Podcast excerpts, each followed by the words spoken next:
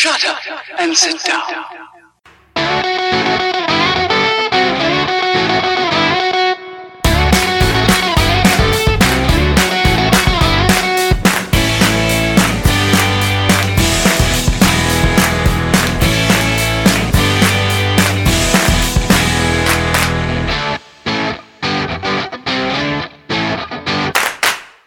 Selamat datang kembali pendengar setiap podcast Bung. Bagi kalian yang mendengarkan ini di pagi hari, siang hari, eh, selamat me- menunaikan ibadah puasa. Kalau kalian mendengarkan ini sehabis tarawih, selamat selamat berbuka puasa. Jadi kembali lagi di episode terbaru podcast Bung. Eh, kali ini kami akan membahas pertama dari liga yang pekan lalu baru saja menyelesaikan musimnya yakni Bundesliga eh, Bundesliga eh, akhirnya me- apa selesai dan juaranya masih sama seperti tujuh musim yang lalu apa tujuh musim berturut-turut akhirnya Bayern Munchen berhasil mempertahankan gelar juara Bundesliga meskipun harus ditentukan sampai pekan terakhir tapi di pekan terakhir pun Bayern Munchen berhasil me, apa me- menang dengan skor yang cukup meyakinkan 5-1 ya kemarin tuh atas Eintracht Frankfurt terus pers- eh, pesaing terdekatnya Borussia Dortmund pun ya meskipun menang tapi dengan jarak 2 poin eh, tidak bisa melewati poinnya Bayern Munchen. Terus di musim ini pun jadi musim terakhirnya duo Robbery untuk apa membela Bayern Munchen. Eh, mereka udah main berapa musim bersama ya udah udah apa sangat ap- sudah menjadi duo yang yang sangat menakutkan lah di Bundesliga jadi untuk tet- tetap menjaga kedikdayaan Bundesliga apa Bayern Munchen di kancah Bundesliga. Ya, eh gue sempat nonton sebentar tuh yang apa Bayern Munchen lawan Eintracht Frankfurt. Itu kan sebenarnya gak langsung mereka menang telak 5-1 dulu. Itu sempat satu sama tuh. Sempat dark dulu juga kayak pas Liga Inggris kemarin. Tadi satu bersama kan si Dortmund menang. Cuman ya tadi selisih golnya emang apa emang jauh juga sih defisit golnya antara Bayern Munchen sama si eh, Dortmund. Dan itu emang menyusahkan si Dortmund dan itu jadi benar spesial banget buat duet Arjen Robben sama Frank Ribery. Mereka di memainkan laga terakhirnya dan dua-duanya tuh nyetak gol kemarin. Pas menang 5-1 dan jadi kado spesial yang pada akhirnya pas uh, prosesi angkat trofi akhirnya yang angkat trofi itu mereka si Robben Ribery plus Rafinha yang juga bakal meninggalkan Bayern Munchen dan khusus buat Robin Ribery emang mereka ini emang sudah jadi legenda di Bayern Munchen lah. Karena bahkan juga di uh, dunia sepak bola secara umum karena kan mereka yang apa meng menginisiasi tuh mem- mempopulerkan inverted winger di mana winger uh, berkah yang bisa menusuk cut inside ke dalam yang apa mereka tuh menggunakan ibaratnya lu di sayap kiri nih. Tapi dia kaki andalannya kaki kanan jadi dia cut inside kayak gitu inverted winger. Jadi dia berlawanan arah dan yang menarik ini kan sebenarnya dua pertandingan itu kan Dortmund lawan siapa tuh? Mönchengladbach sama Bayern lawan uh, Eintracht Frankfurt. Itu kan lawan-lawannya sebenarnya bersaing juga tuh di zona UCL nah uniknya gara-gara dua tim ini kalah mereka jadi kehilangan tempat di apa? Di persaingan zona Liga Champions. Karena peringkat 4 akhirnya jatuh ke Bayer Leverkusen yang kemarin menang. Dan spesial juga buat Bayer Leverkusen karena striker mereka itu si siapa? Kai Havertz bisa nyetak 17 gol di musim ini. Yaitu umur baru 19 tahun. Dan jadi ya akhirnya yang juara tetap Bayern Munchen masih belum bisa ter terpatahkan dominasinya. Dortmund lagi-lagi run up. Sisanya Leipzig yang beberapa musim terakhir tuh mainnya bagus. Dan Leverkusen akhirnya kembali ke Liga Champions setelah musim kemarin absen. Oh iya, yang pas game terakhir kemarin kan eh uh, gue kan ada fasilitas streaming legal tuh ya dari My Super Soccer kan. Gue sempet apa agak bingung juga nih ah mau nonton yang mana yang yang seru kan. Cuman pas Bayern udah unggul berapa ya dua dua satu atau tiga satu gitu gue ganti ke pertandingan lain tuh. Gue nonton Hertha Berlin versus Bayer Leverkusen tuh kan yang menentukan apa peringkat UCL juga kan. Dan di match itu Bayern menang berapa? 5-1 ya kalau nggak salah. Cukup seru juga pertandingannya. Jadi iya dengan kemenangan itu kan Bayern jadi nyodok naik peringkat 4 ya. Sebelumnya berarti dia eh, 55 55 poin di bawah Munchen Gladbach cuman masih di atas Eintracht Frankfurt. Cuman karena dia menang dia bisa eh, nyodok ke peringkat 4 terus apalagi ya? Yang Iya kalau dari Bundesliga sih Bay- Bayern menurut gua eh penyakitnya sama kayak Juventus ya. Mereka masih masih cuma dominan di liga doang, liga domestik cuman masih kurang apa ya kurang berbicara banyak di di kancah Champions League nih. Meskipun yang Ba- Bayern Bayern eh, juaranya masih beberapa tahun yang lalu kan yang yang lebih lama belum juara malah Juventus kan dia 2003 ya kalau nggak salah ah enggak Ju Juve pernah menang lawan Milan juga menang dia. Eh di 2000 2003 kalah ya? Oh iya 2003 kalah kalah penalti. Iya 9 bertu Juve berarti puasa puasa gelar UCL-nya sudah cukup lama lah. Terus apalagi oh ya di dari Bundesliga sih eh, banyak pemain-pemain juga yang yang apa yang yang hot gitu di pasaran kan kayak pemainnya Bayer Leverkusen tuh si Julian Brand eh, yang banyak apa diisukan untuk apa pindah di di bursa transfer kali ini. Menurut gua jadi eh, jadi tantangan juga buat Bayer Leverkusen nih. Kan dia lolos UCL kan. Apakah dia bisa mempertahankan pemain pemain-pemain pilarnya sup- supaya apa berprestasi di UCL musim depan atau malah di apa udah keburu dibeli-beliin jadi di UCL tahun depan jadi cuma numpang lewat doang gitu kayak kayak banyak klub-klub klub-klub lain yang apa yang finishnya cuma di peringkat 4 gitu kan. Terus gara-gara dia main di UCL di musim depan di liganya malah jadi jeblok gitu. Ya eh, kalau Leverkusen sih feeling gue emang bakal tersingkir lebih awal sih. Emang kebiasaan mereka kayak gitu. Eh, ya tadi soal pemain-pemain yang mungkin jadi komoditas utama kan banyak tuh di Bundesliga selain tadi ada Julian Brown terus ada Kai Havertz yang umur baru 19 tahun di Frankfurt itu ada Luka Jovic yang udah hampir resmi pindah ke Real Madrid dan ini ini agak-agak menarik sih dia ditawar Madrid itu sepakatnya sekitar 52 juta pounds. Nah, ada klub papan tengah Liga Inggris, Crystal Palace, pasang bandrol buat Wilfred Zaha 1 juta pounds. Ini masuk akal banget. Nah, eh, balik ke Bundesliga. eh tadi Bayern Munchen sebenarnya dia eh, apa ya dalam beberapa musim terakhir Liga Champions masih bisa tembus ke semifinal kecuali musim ini. Yang tadi yang gua highlight kan mereka emang masih harus mencari siapa sosok penggantinya Robin Ribery dan ada beberapa pemain juga yang menurut gue udah mulai turun lah kualitasnya kayak Thomas Muller.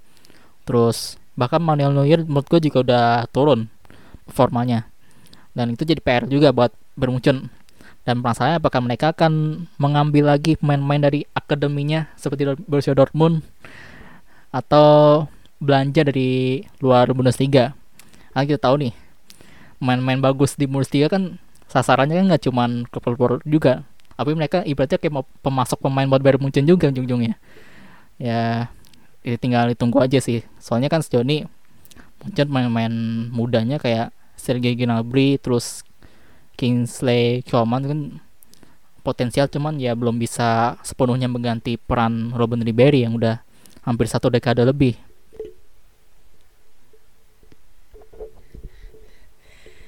Iya, jadi eh, kemenangan Bayern Munchen itu mengukuhkan klub itu menjadi klub raksasa Jerman dengan tujuh tahun berturut-turut ya. Terakhir itu Dortmund dua musim berturut di tahun 2010 2011 ya. Nah, uh, uh.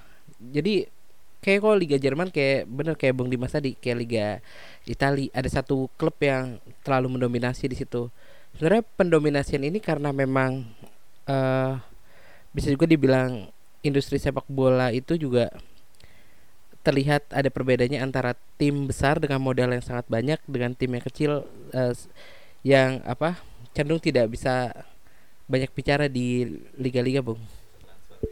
Ya emang secara finansial emang Bayern Munchen uh, jauh lebih dominan sih kalau secara finansial ya. Itu kan akhirnya ngaruh-ngaruh juga ke proses jual beli pemain. Tapi yang karakteristik Bundesliga itu kan itu liga-liganya yang ramah pemain-pemain muda. Jadi banyak banget main muda yang berkarirnya itu mengawali karir di Eropa itu di klub-klub Bundesliga terutama di klub-klub papan tengahnya. Kayak misalnya tadi kayak Frankfurt terus uh, Wolfsburg terus Hamburg SV Schalke kayak misalnya pemain muda yang sekarang jago kayak misalnya Leroy Sané kan awal dari Schalke tuh. Terus Song Yun Min di pernah di Hamburg terus juga uh, di Leverkusen sebanyak lagi. Dan juga Bundesliga itu ramah buat main Asia menurut gua. Tadi kan ada Son Heung-min tuh jebolannya. Terus Shinji Kagawa juga di Bundesliga terus uh, Makoto Hasebe itu kaptennya Jepang awet banget di Frankfurt. Bahkan sa sampai sekarang tuh masih main dia. Terus banyak juga pemain Iran uh, kayak dulu tuh Ali Dae terus Ali Karimi banyak banget dah. Makanya emang ya terlepas mungkin dari dominasinya Bayern Munchen tapi Bundesliga emang kalau secara kualitas menurut gue masih masih dibilang bagus lah. Masih bisa uh, punya daya tarik terutama buat pemain muda yang mengawali karir di Eropa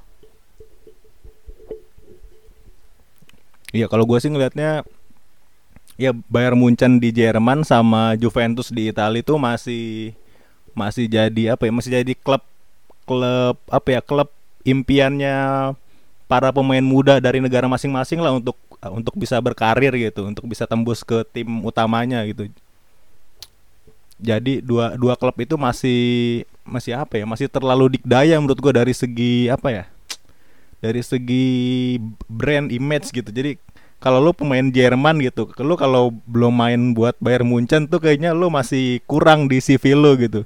Sama aja kayak di pemain di Liga Italia gitu. Jadi Juve dan Bayern itu masih jadi apa ya? Masih terlalu apa? Terlalu besar sendiri gitu. Jadi belum ada klub-klub lain yang bisa menandingi secara brand gitu, secara brand brand klub masih masih masih kurang, masih belum ada pesaingnya. Ada raja minyak. Kecuali kalau ada raja minyak tiba-tiba ngebeli Dortmund misalnya gitu. Ya, cuman kan ya balik lagi gitu kan prosesnya nggak gampang didigain kayak misalnya kayak PSG gitu ya ya feeling gue ya dominasi Bayern Munchen itu akan masih akan terus berjalan sih terlepas mungkin sekarang Bayern Munchen mesti meregenerasi squadnya juga karena kan ya baik lagi tadi gue bilang secara dari segi sejarah dari segi finansial Bayern Munchen punya segalanya lah buat bisa mendominasi liga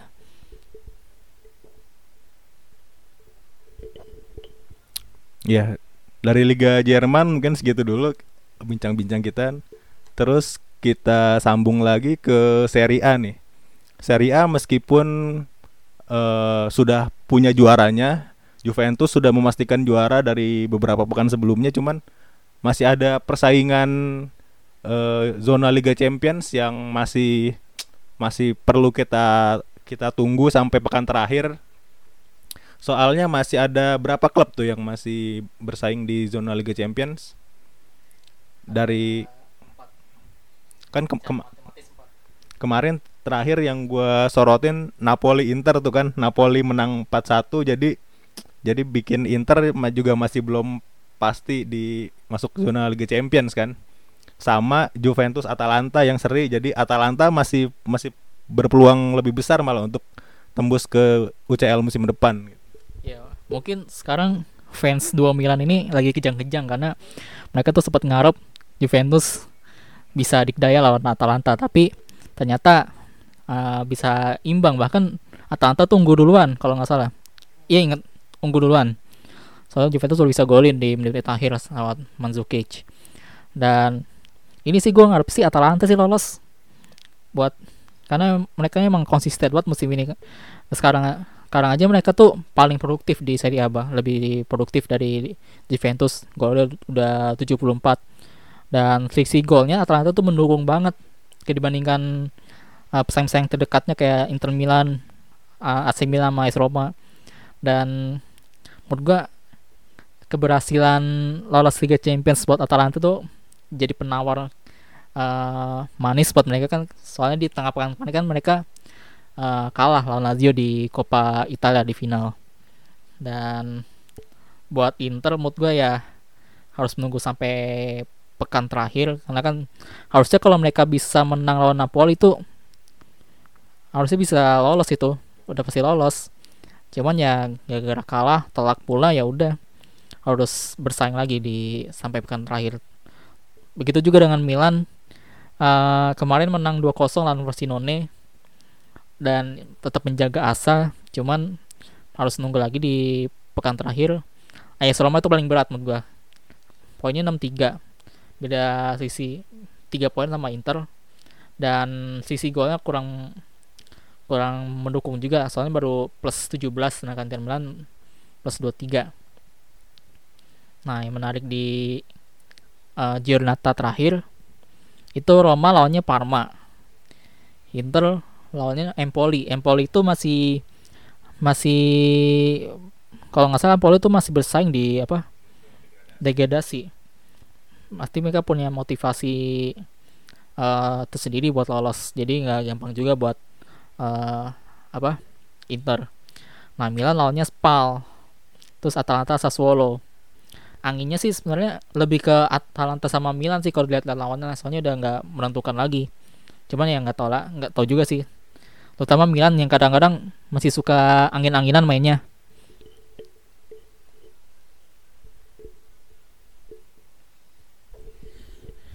Iya, uh, tahun ini sebenarnya menurut Bumbung ini Atalanta ini bisa uh, berada di posisi ketiga itu sebuah kejutan atau apa? Hal yang biasa aja. Uh, musim lalu kalau salah Atalanta itu di peringkat 7 ya, Bang ya. Jadi sebenarnya dari analisis Bumbung ini apa yang membuat Atalanta itu bisa mantap di posisi ketiga uh, bahkan mengalahkan Inter Milan dan AC Milan di musim ini ya udah dua musim terakhir Atalanta tuh mainnya uh, bagus banget. Dan sekarang pemainnya udah makin klop lah istilah gitu. Terutama striker tuh di si Zufan Zapata. Ini masuk daftar cetak gol terbanyak kalau nggak salah uh, di Serie A musim ini. Dan terus mereka punya pemain-pemain yang bagus juga di lini kedua kayak Papu Gomez tuh.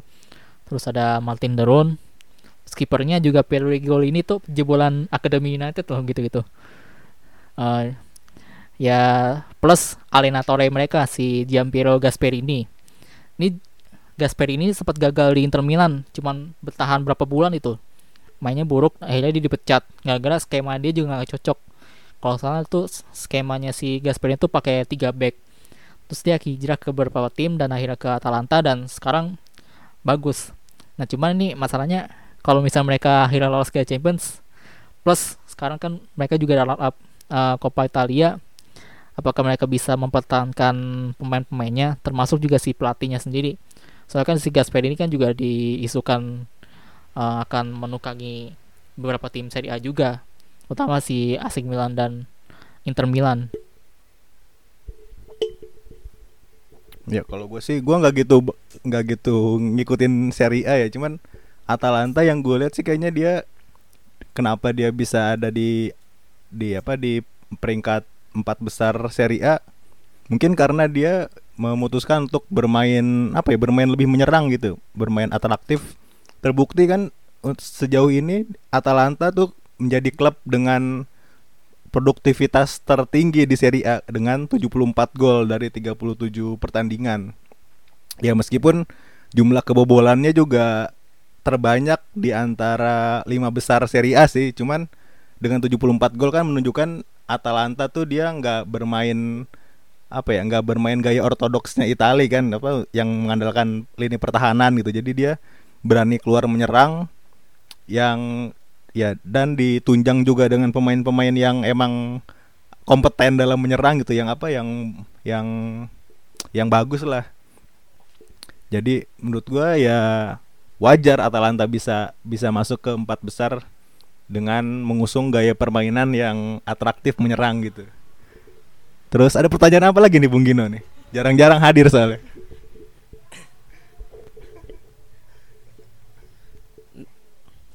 Kalau misalnya dari eh, segi peluang, menurut Bung Bung ini prediksi yang bisa dapat eh, yang dapat tiket untuk champion itu eh, apa?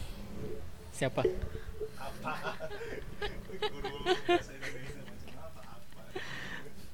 ya kalau gue pribadi sih emang lebih jagoin eh, Atalanta sih. Mereka udah main bagus banget udah bisa masuk eh, final Coppa Italia mereka layak lolos. Harusnya lay- layak lolos. Mungkin malah kalau dilihat dari segi konsistensi ya gue cuma Atalanta doang sih punya benar apa ya benar-benar layak bisa di peringkat empat besar. Soalnya yang lainnya kan Inter Milan AC Milan bahkan AS Roma kan itu emang performanya naik turun walaupun dalam beberapa kesempatan kayak Inter Milan kan sempat main bagus juga. Ya ya mereka feeling gue kalau peringkat tiga sih Atalanta. Nah peringkat empatnya ini yang bakal jadi rebutan antara dua Milan itu soalnya kalau AS Roma menurut gue udah, udah susah menurut gue um, jaraknya udah sisi tiga poin dan dan AS Roma kan musim ini kan udah sempat ganti pelatih dan ya proses transisinya itu nggak gampang dan ada kemungkinan juga Ranieri kan bakal diganti tuh sama ada beberapa pelatih juga yang diisukan ke AS Roma. Dan ya udah feeling gue sih peringkat empatnya di rebutan si dua Milan itu walaupun sebenarnya anginnya lagi ke Milan karena mereka lawannya udah udah nggak punya kepentingan apa pun di sisa musim ini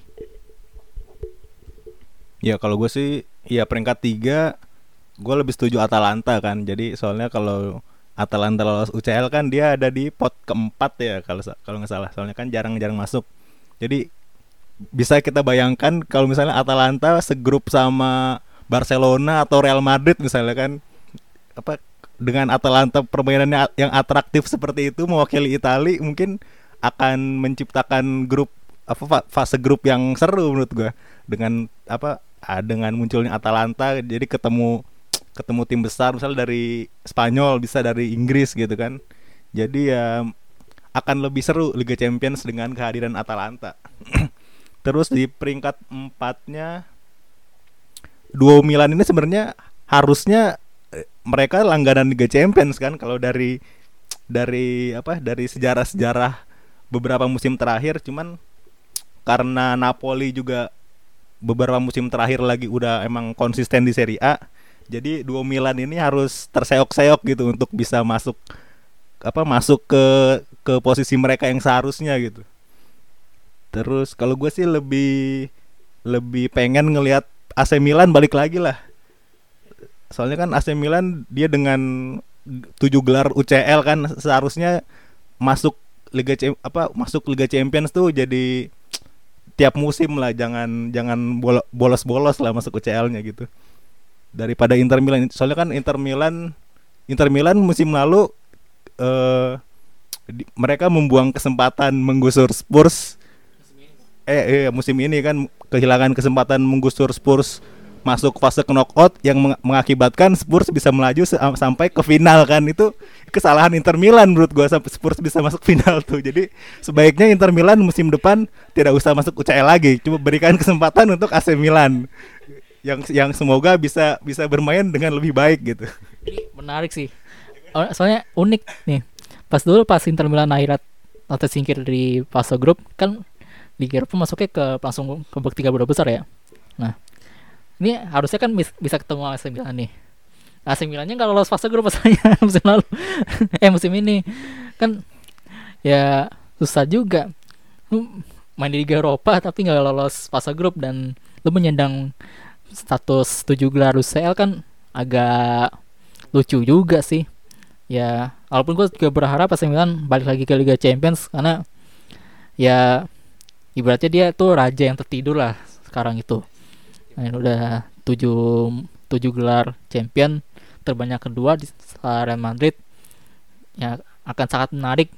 Akhirnya bisa melihat San Siro itu benar-benar benar-benar European lah istilahnya gitu. Eh, ala San Siro kan sudah sangat dirindukan lah suasana kayak gitu. Terakhir kali menurut gua Arsenal tampil Liga Champions itu kan 2014 tapi menurut gue yang paling bagus terakhir itu mereka pas musim 2011-2012 zamannya Ibra, Robinho, Kevin Prince Boateng yang sempat bisa ngasih perlawanan ke Barcelona cuman akhirnya kalah juga. Iya kalau AC Milan tadi apa? Pang, raja yang tertidur ya, pangeran yang tertidur. Kalau Manchester United dengan tiga gelarnya itu apa? Satpam yang tertidur. Ini ya sama raksasa yang lagi tertidur ya. Cuma kita lagi membangun apa? Membangun kekuatan sedikit demi sedikit lah. Tunggu aja nanti tanggal mainnya. Ya udah mungkin sekian dulu eh, update terkini dari dari sepak bola sepak bola Eropa ala podcast Bung. Jadi nantikan eh, segmen kedua yang akan membahas dari sepak bola nasional nih. Jadi ketemu lagi di segmen yang kedua.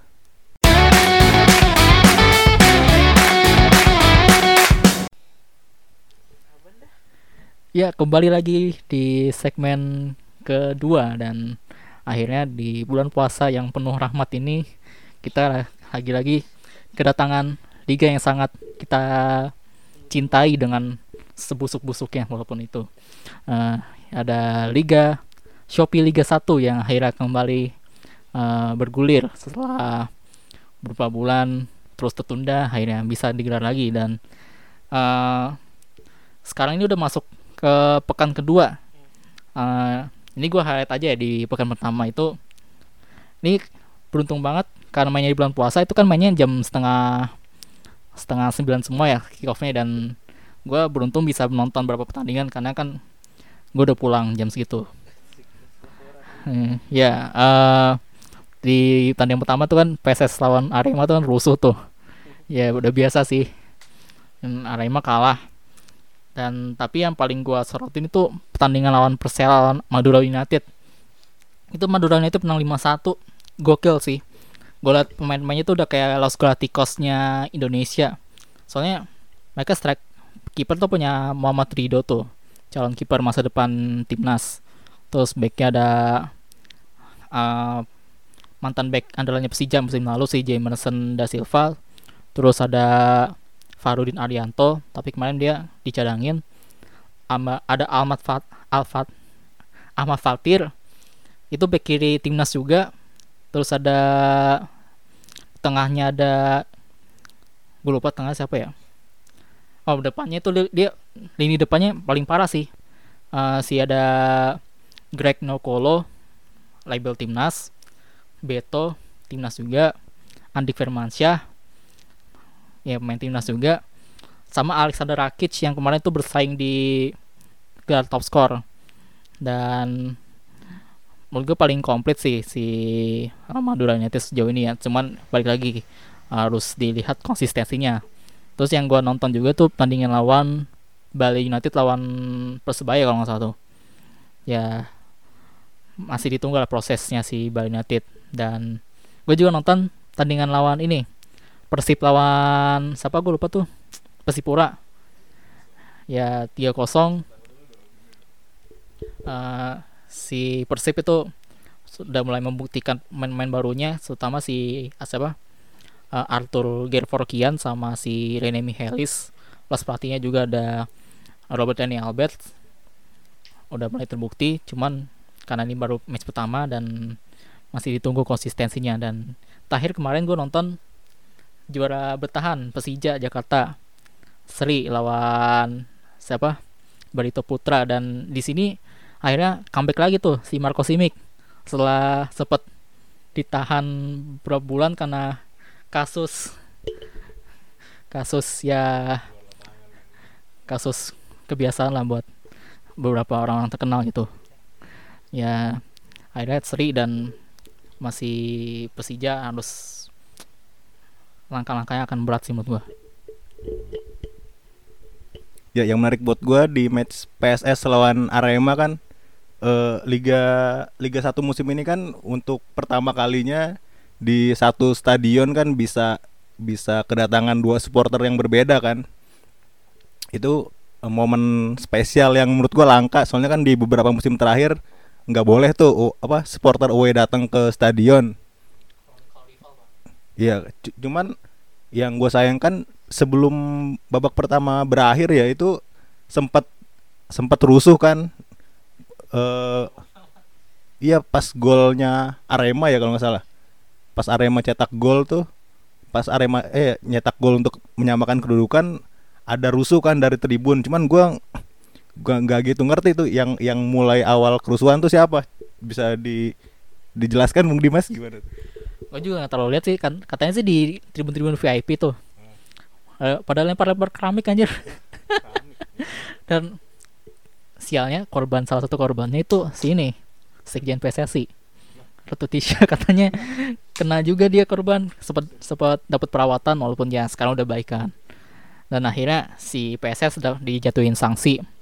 Nah tribun selatan kalau nggak salah itu ditutup eh, empat pertandingan Arema, juga sanksi juga. Ya seperti biasalah sanksinya denda-denda gitu. Dan eh, ya emang agak-agak gimana gitu pertandingan pertama langsung rusuh. Tapi untungnya eh, pertandingan berikutnya so far eh, lancar lah.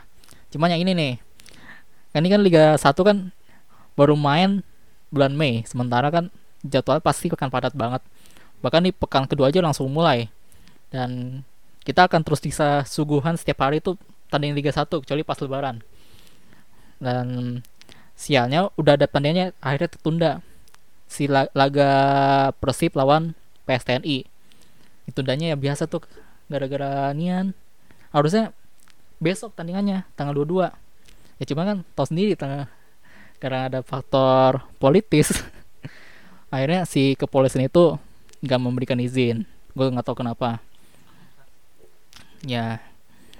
Ya, cuman lagi eh, yang gue sorotin juga di Liga 1 musim ini kan ada beberapa tim yang merger tuh. Kayak PSTNI dia merger sama Bogor FC jadi PS Tira Tira Persikabo. Logonya itu kocak sih menurut gua. Kalau perhatiin logonya di kayak digabung-gabungin gitu antara logonya eh PS Tira sama Bogor FC terus tim yang sekarang merger itu Bali eh Bali lagi. Badak Lampung FC itu dulunya persi- perseru-serui. Akhirnya dia merger sama Lampung FC jadi Badak Lampung FC Eh, ya agak lucu juga sih karena sponsornya sponsornya itu sponsornya eh apa namanya? Kompetitornya. Bukalapak. Jadi kocak juga pas pas lagi pas launching. Lo nih tiba-tiba Shopee tapi di nampilin brand lawannya. Ya cuman emang menurut gue sih nggak masalah juga karena nggak ada aturannya juga sih buat nggak aturan soal itu. Terus yang gue sorotin juga pas launching Liga 1 kemarin kan itu ada berapa jersey berapa tim yang ini ya apa yang tampilnya ramai banget tuh sponsornya banyak banget.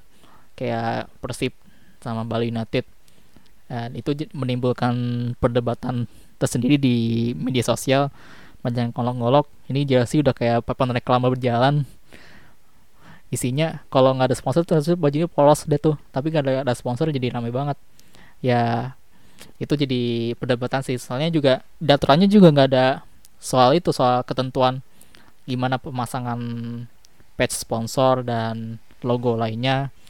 Ya akhirnya klub-klub ini akhirnya mereka tetap memasang banyak sponsor di jersey mereka. Iya, kalau melihat apa ya sponsor dari perkembangan sepak bola Indonesia, kayak gue dulu lihat itu sponsornya li, eh, bank ya Liga Bank Mandiri sempat ya. Abis itu ke rokok Liga Jarum Kopaji Samsu. Nah sekarang ini kita ke eranya ini ya Startup startup Liga Shopee. Gue juga kaget ya Liga Shopee. Kan sebelumnya apa? Li- Liga Gojek Oke. Traveloka. Jadi kayak Apa namanya Memang yang mendanai sepak bola Indonesia itu Lebih ke ini ya Apa Usaha-usaha startup ya Akhir-akhir ini. Eh Kan kita Tahun lalu kan tahu banget ya kalau PSS itu uh, sepertinya perlu dirombak habis-habisan. Terus tahun ini akhirnya kita uh, menjalankan lagi liga. Nah, menurut Bung Dimas sama Bung Koko, sebenarnya di pembuka liga ini di laga 1 2 ini sudah ada ini gak uh, tanda-tanda bahwa ada perubahan yang signifikan di uh, manajemen liga terus uh, di sektor lainnya. Ya belum kelihatan sih kayak gitu gituan mah cuman ya pasti cepat atau lambat bakal ada kontroversi lanjutan ya namanya juga liga negara berflower dan ya soal sponsor emang sekarang trennya kenapa sekarang lebih ke start startup startupan? Karena ya sekarang sponsor rokok udah nggak boleh buat jadi sponsor utama. Karena ya mungkin karena faktor ini ya image yang olahraga kurang cocok dengan rokok. Ya jadinya sekarang ke Liga Shopee terus Gojek terus pertimbangan lainnya ya mungkin karena petinggi-petinggi PSSI sekarang itu banyak yang deket juga sama orang-orang pemilik sponsor-sponsor tadi. Kayak musim lalu kan itu siapa? Komisarisnya PT Liga Indonesia tuh si Glenn Sugita tuh kan dia salah satu penyandang dana buat si Gojek. Akhirnya ya udah koneksi itu jadi baik lagi ke jadi Liga 1 terus juga kenapa banyak klub-klub Indonesia yang sponsornya Indomie in, atau Indofood ya sama jawabannya karena pemiliknya ya kebetulan punya koneksi ke bosnya Indofood. Tadinya ditarik juga. Yang tadi yang gue sorot ya sorotin soal jersey kan eh itu kan banyak ini ya tadi ya apa papan reklame berjalan. Ya kayak kurang estetik estetik lah. Ya emang gue setuju sih kurang estetik cuman balik lagi ke realitanya kan sekarang kan kita ini kan masih dalam tahap berkembang dan eh, agak susah loh nyari nyari sponsor itu sponsor tunggal buat mendanai klub satu musim penuh. Ya ibaratnya kan eh, satu klub itu kan kalau yang orientasinya juara itu butuh semusim tuh bisa sampai 30 sampai 50 miliar lah. Karena buat beli pemain buat gaji terus buat akomodasi kan tahu sendiri geografis Indonesia tuh luas. Dan agak susah nyari sponsor yang bisa ngasih 50 miliar langsung semusim ya paling 12 miliar 10 miliar. Akhirnya mereka butuh banyak sponsor dan karena tadi nggak ada aturannya regulasinya di mana apa pemasangan sponsor gimana ya udah sponsor itu minta hak mereka buat dipasang di jersey dan menurut gue tuh sah-sah aja sih. Karena yang penting kalau kondisi set ini mendingan mapan dulu daripada mentingin estetik sih walaupun ya harusnya itu bisa berjalan berbarengan sih menurut gua Kalau mengenai eh, S- SOP pemasangan iklan di baju itu memang eh, harus diatur gak sih Bung dari pihak PSSI atau memang itu kebijakan klub untuk misalnya besarnya seberapa terus bisa dipasang di mana aja. Sebenarnya sebenarnya PSSI itu bisa mengatur gak SOP sampai di level itu? Bisa bisa banget. Bisa. Kayak ini aja kayak AFC Cup musim lalu kan Bali United lolos tuh. Nah dia punya dua jersey berbeda di AFC sama di Liga. Kalau di Liga kan ngejreng banget tuh sponsor semua. Kalau di AFC dia cuma satu sponsor doang karena emang eh, regulasinya cuma bisa memasang satu sponsor utama doang di jersey. Nah kalau di sini kan agak beda ketentuannya belum seperti itu dan dan sebenarnya PSSI juga bisa ngatur misalnya sponsor sponsor utama klub itu nggak boleh kompetitor spo- sponsor eh, liganya. Cuman itu nggak diatur dan menurut gua ya mending gak usah diatur dulu sih karena ya mending klub-klub ini mapan dulu lah dari sponsor-sponsor yang ada apa pun itu Ya cuman kalau kalau gue sih kalau berkaca ke liga-liga lain yang sudah lebih maju, udah lebih mapan kan emang ya sponsor utama kan cuma satu sama aparel satu gitu. Cuman kalau di liga luar kayak di liga Inggris kayaknya kan sponsor liga Premier kan Barclays ya. Barclays itu kan bank kalau nggak salah. Jadi kalau misalnya udah nggak ada. Enggak pokoknya pokoknya terakhir terakhir kan pernah Barclays kan. Nah pas pas Barclays Premier League itu kan kayaknya eh apa kayak klub-klubnya juga ada yang disponsorin sama bank juga kan kayak Liverpool standar charter. Jadi menurut gua nggak nggak apa ya itu bukan sesuatu hal yang harusnya dilarang gitu. Misalnya kompetitor liga utama sama klub menurut gua sah-sah aja gitu untuk bisa ada dua apa dua brand yang berbeda gitu kan. Terus kalau soal estetik enggaknya ya menurut gua ya kalau kalau si sponsor ini nggak bisa nggak bisa ngasih banyak gitu satu sponsor nggak bisa ngasih dana banyak ya ngambil beberapa sponsor ya nggak apa-apa kan. Jadi tapi ya ya dengan kata lain itu harus mengorbankan jadi jersey-nya penuh sama apa penuh, sama merek-merek merek-merek apa brand gitu ya menurut gua nggak apa-apa asal kan bisa bisa jalan se- semusim penuh gitu kan untuk klub itu. Jadi ya untuk untuk untuk liga yang masih masih apa? Masih hijau gitu masih belum belum ber- berjalan berjalan lama menurut gua ya ya sah-sah aja sih. Terus kalau komentarin soal apa soal perkembangan di petinggi-petinggi PSSI harusnya kalau contoh dari federasi lain tuh kalau federasinya liganya udah jalan bagus siapa yang jadi ketua tuh nggak penting sebenarnya. Nah ketika federasinya kacau baru yang jadi ketua siapa nih? Baru diusut kan. Jadi ya kalau kalau emang federasinya kalau kayak Liga Inggris gitu Liga Spanyol Liga Italia kan kita kan nggak nggak ada yang tahu gitu siapa yang yang ketuanya. Ya, yang penting kan liganya berjalan bener kan jadi ya ya kalau liganya bisa bener ya, ya yang jadi yang jadi apa pemimpin apa petinggi PSSI ya sebenarnya nggak nggak penting-penting banget untuk untuk supporter gitu Ya, kalau Indonesia emang beda sih. Indonesia lu pasti lebih kenal ketua PSSI daripada menteri misalnya menteri apa gitu, menteri pemberdayaan perempuan gitu. Pasti lu pasti lu lebih kenal ketua PSSI kan? Ya. Ya, jadi emang masih jabatan yang terlalu sakral menurut gua di PSSI. Cuman ya emang liga perlu pembenahan sih, cuman ya bertahap sih menurut gua. Nggak bisa eh apa langsung langsung ngepush banget. Dan kembali lagi masalah masalah PSSI dari atau PT Liga dari tahun ke tahun kan itu selalu masalah jadwal kompetisi yang menurut eh gak sinkron dengan pertandingan timnas termasuk nanti nih Juni kan ada match day FIFA tuh. Di Indonesia tuh lawan kalau nggak salah lawan Vanuatu sama satu lagi lawan siapa gue lupa. Nah itu bentrok sama sama beberapa jadwal liga. Dan itu kan sangat merugikan tuh buat tim-tim yang pemain-pemainnya banyak dipanggil timnas. Dan itu bisa mempengaruhi performa mereka di liga dan konsentrasi mereka pecah. Termasuk juga konsentrasi penonton. Bisa jadi mereka lebih lebih semangat sedang semangat nonton klubnya daripada nonton timnas. Karena mungkin ya mereka lebih dekat dengan kedaerahannya lah gitulah. Kalau misalnya timnasnya main mainnya di Jakarta terus mungkin supporter-supporter yang nantinya di eh, Kalimantan ya lebih deket buat nonton klubnya daripada nonton timnas.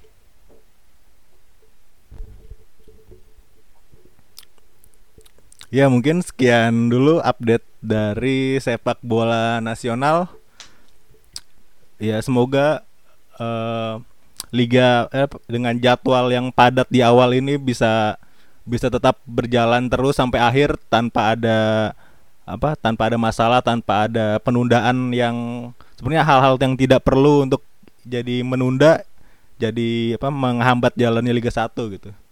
Jadi semoga Liga 1 selesai tepat waktu dan Liga Indonesia juga semoga bisa diakhiri pada akhirnya untuk apa supaya bisa mulai lagi yang musim yang terbaru.